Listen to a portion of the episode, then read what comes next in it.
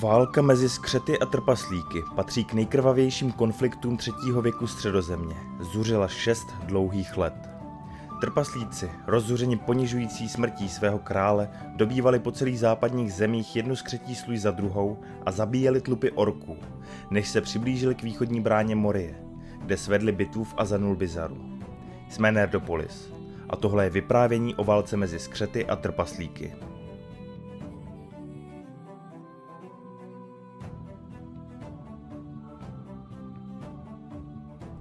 Přestože se začátek války skřetů a trpaslíků datuje do roku 2793 třetího věku středozemě, příčina, která ji způsobila, se odehrála již o tři roky dříve.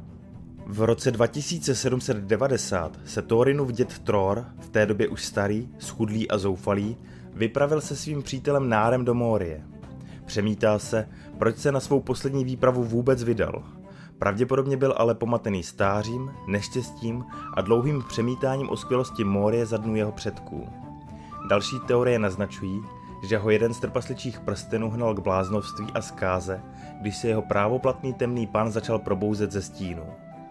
Ať tak či onak, Tror odešel a předtím svému synovi Trajnovi svěřil svůj prsten a řekl mu, že se může stát základem jeho nového bohatství.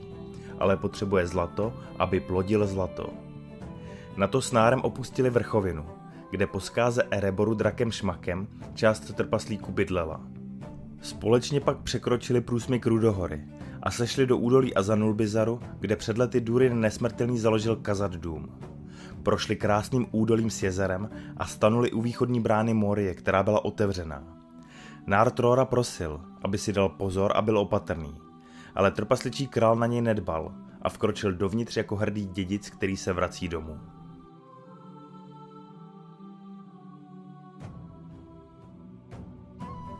Ani po několika dnech se Tror stále nevracel. A tak se Nárdal ustrašeně skrýval poblíž brány a čekal na svého přítele. Jednoho dne uslyšel hlasitý pokřik a troubení rohu a na schody bylo najednou vyhozeno něčí tělo. Nár se ustrašeně začal plížit vpřed v hrůzné předtuše, že je to Tror, když náhle z brány vyšel ohavný skřetí hlas, který řekl Jen pojď, vousáči, vidíme tě, ale dneska se bát nemusíš. Potřebujeme tě jako posla. Na to Nár přistoupil k tělu a zjistil, že je to opravdu Tror, ale jeho hlava byla oddělena od těla a ležela tváří dolů. Když vzal Trorovu hlavu do rukou, uslyšel ve stínu skřetí smích a stejný hlas pokračoval. Když žebráci nečekají u dveří a jdou slídit dovnitř a pokoušejí se krást, děláme s nimi tohle. Jestli sem ještě někdo z vás strčí svoje umrněné fousy, povede se mu stejně. Vyřitím to. A jestli bude chtít jeho rodina vědět, kdo je tu králem, jméno má napsané na obličeji. Já ho zabil. Já jsem pánem. Potom Nár otočil Trórovu hlavu a zděšeně vykřikl. Když na jeho čele spatřil, vypálené trpasličími runami, aby to mohl přečíst jméno Azok. To jméno se potom vpálilo do paměti a do srdcí všem trpaslíkům. Když se potom nešťastný nár zhýbl, aby hlavu sebral a odnesl ji za jeho rodinou, Azok na něj vykřikl, aby ji nechal ležet tam, kde je, a hodil po něm váčkem bezcených mincí jako urážku a jako nuzný plat za jeho služby. S pláčem pak nár utíkal pryč po proudu stříbřenky a když se naposledy ohlédl, spatřil skřety, jak vyšli z brány a začali sekat Trórovo tělo na kusy a pohazovali ho černým vranám.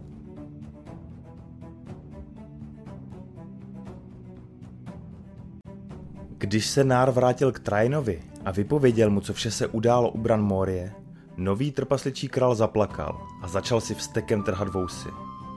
Pak náhle zmlkl, sedm dní tiše seděl a neřekl ani slovo.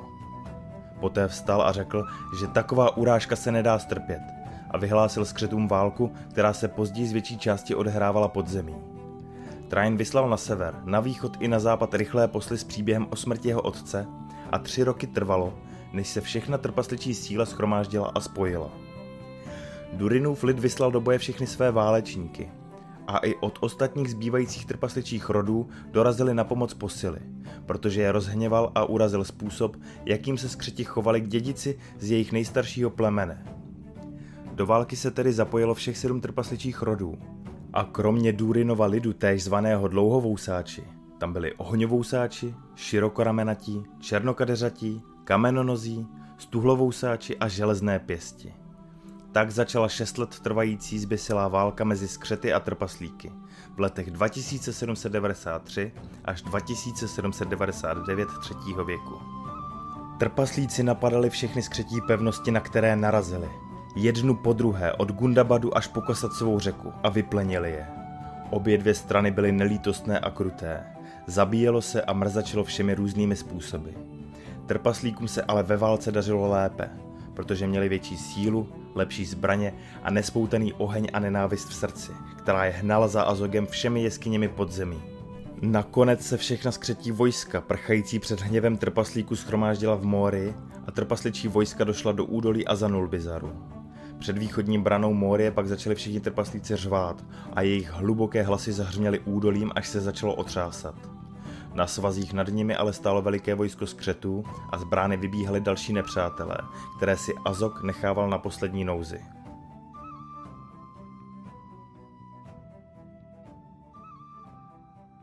Tak začala bitva v Azanulbizaru, elfsky v Nanduhirionu, a při vzpomínce na ní trpaslíci pláčou a skřeti se třesou strachy. Byl temný zimní den bez slunce a zpočátku se dařilo více skřetům, kteří nekolísali, měli lepší pozice a převyšovali trpaslíky počtem. První útok předvoje vedl Train, který byl se ztrátami odražen a zahnán do lesa velikých stromů, kde byl zabit jeho syn Frerin, Balinův a Dvalinův otec Fundin a mnoho dalších jejich příbuzných. Train a Thorin byli raněni a říká se, že když byl Thorinův štít rozťat, zahodil jej, utěl si sekerou dubovou větev a drželi v levé ruce, aby odrážel rány nepřátel. Díky tomu pak dostal své přízvisko Pavéza. Jinde se bitva přelévala střídavě na stranu skřetů i trpaslíků, až nakonec lid ze železných hor přiklonil vývoj bitvy na svou stranu. Trpaslíci pod vedením Grorova syna Naina si proráželi cestu skrze skřety až k bráně Morie a za křiku jména Azok sráželi motikami každého, kdo se jim postavil. Pak si Nain stoupil před bránu a zavolal Azoga, aby vyšel ven, jestli se nebojí, že je na něj tahle hra v údolí moc tvrdá. Na to Azog vyšel a oproti Nainovi působil veliký skřet ještě jako větší. Přesto byl hbitý a silný a hlavu měl chráněnou železem. S ním přišla jeho tělesná stráž, která se pustila do Nainovy družiny. A Azog se podíval, že stojí u jeho dveří další žebrák, kterého musí označkovat. S výkřikem se pak vrhl na Naina a dali se do boje. Nain byl bohužel unaven bitvou a napůl zaslepen zuřivostí, kdežto Azog byl svěží, ukrutný a záludný. Boj netrval dlouho. Znavený Nain vložil zbytek své síly do posledního úderu, ale Azog uskočil a kopl trpaslíka do nohy. Nainova motika se roztříštila o kámen, trpaslík klopítl dopředu a Azok mu rychlým sekem těl po krku. Nainův límec u jeho brnění ráně odolal, ale rána byla tak těžká, že mu přesto zlomila vás a on padl mrtev k zemi. Azok se pak zasmál a vítězně zaječel. Ale když zvedl hlavu, spatřil, že celé jeho vojsko ve zmatku prchá a trpaslíci zabíjejí všechny skřety kolem sebe. Úsměv mu zamrznul na rtech.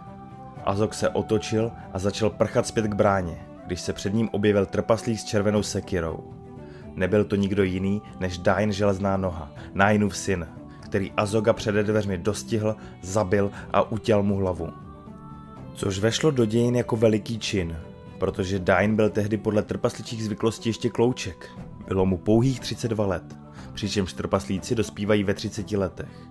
A přestože byl Dain houževnatý a po boji rozhněvaný, přece když skázel od brány, byl ve tváři synalí jako ten, kdo prožil veliký strach.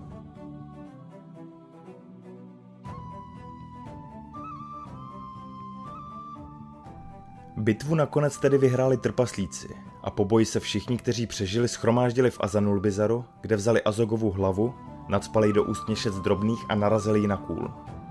Přestože byla bitva dobojována a vyhrána, tu noc se nehodovalo ani nespívalo, protože mrtvých bylo žalostně mnoho. Říká se, že stěží polovina, co do bitvy přišla, ještě stála na nohou nebo měla naději na uzdravení. Nicméně ráno před trpaslíky předstoupil Train, který kulhal a jedno oko měl na dobro oslepené. A sdělili jim, že Kazardum je jejich, že zvítězili. Trpaslíci mu ale odvětili, že bojovali v této válce pro pomstu a tu dostali, ale že pomsta nebyla sladká, A jeli toto vítězství, nedokážou ho vychutnat. Ti, kteří nebyli z Durinova rodu, ale z ostatních trpasličích rodů dodávali, že Kazad dům není jejich domovem a že čím dřív se vrátí do svých domovů, tím budou raději. Potom se Trajn otočil k Dainovi v naději, že přece jeho vlastní příbuzní budou s ním. Ale Dain mu odvětil, že do Kazad dům nevstoupí, protože nahlédl do stínu za branou a stále tam na ně čeká Durinova zhouba, kterou porazí jiná síla než jejich, než bude Durinův lid opět chodit po Mórii.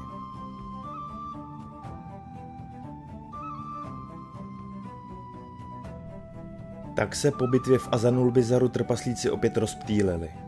Ale než odešli, tak pracně svlékli všechny mrtvé, aby skřeti nepřišli a nezískali zásobu zbraní a zbroje. Dlouho po bitvě se říkalo, že každý trpaslík, který odcházel toho dne z bitevního pole, šel zhrben pod těžkým břemenem. Pak trpaslíci založili mnoho pohřebních hranic a spálili všechna těla svých příbuzných. V údolí se pokácelo mnoho stromů. Tolik, že zůstalo již navždy holé a kouř z pohřebních hranic byl vidět až v Lotlorienu. Takové zacházení s mrtvými trpaslíky bylo pro ostatní velmi bolestné, protože spálit je bylo proti jejich zvyklostem. Trpaslíci ukládali své mrtvé jedině do kamene a ne do země a postavit takové hrobky, které byli zvyklí stavět, by zabralo mnoho let. Proto se trpaslíci uchýlili k ohni, spíš než aby nechali své příbuzné na pospas zvěři, ptákům nebo mrchožravým skřetům. Památka těch, kteří padli v Azanulbizaru, byla ovšem velmi ctěna. A i dnes říkají trpaslíci pišně, že jejich předek, který padl v bitvě před branami Morie, byl spálený trpaslík. A nemusí dodávat víc. To byl příběh války mezi skřety a trpaslíky. Co na něj říkáte? A o čem byste chtěli slyšet příště? Napište nám do komentářů. A děkujeme za podporu na Hero Hero i členům našeho YouTube kanálu. Pokud byste podobnou podporu zvažovali, tak naši podporovatelé mají k dispozici videa dříve i extra obsah. Podpořit nás můžete i nákupem našeho průvodce fantastickým rokem fanouška popkultury v knihy Dobrovský, nebo oblečením z naší kolekce na www.blackfinstore.cz lomeno nerdopolis. Díky za vaši pozornost a jako vždy se loučí Libovan Kenobi a Honzik Křepelka. Geeket Proud.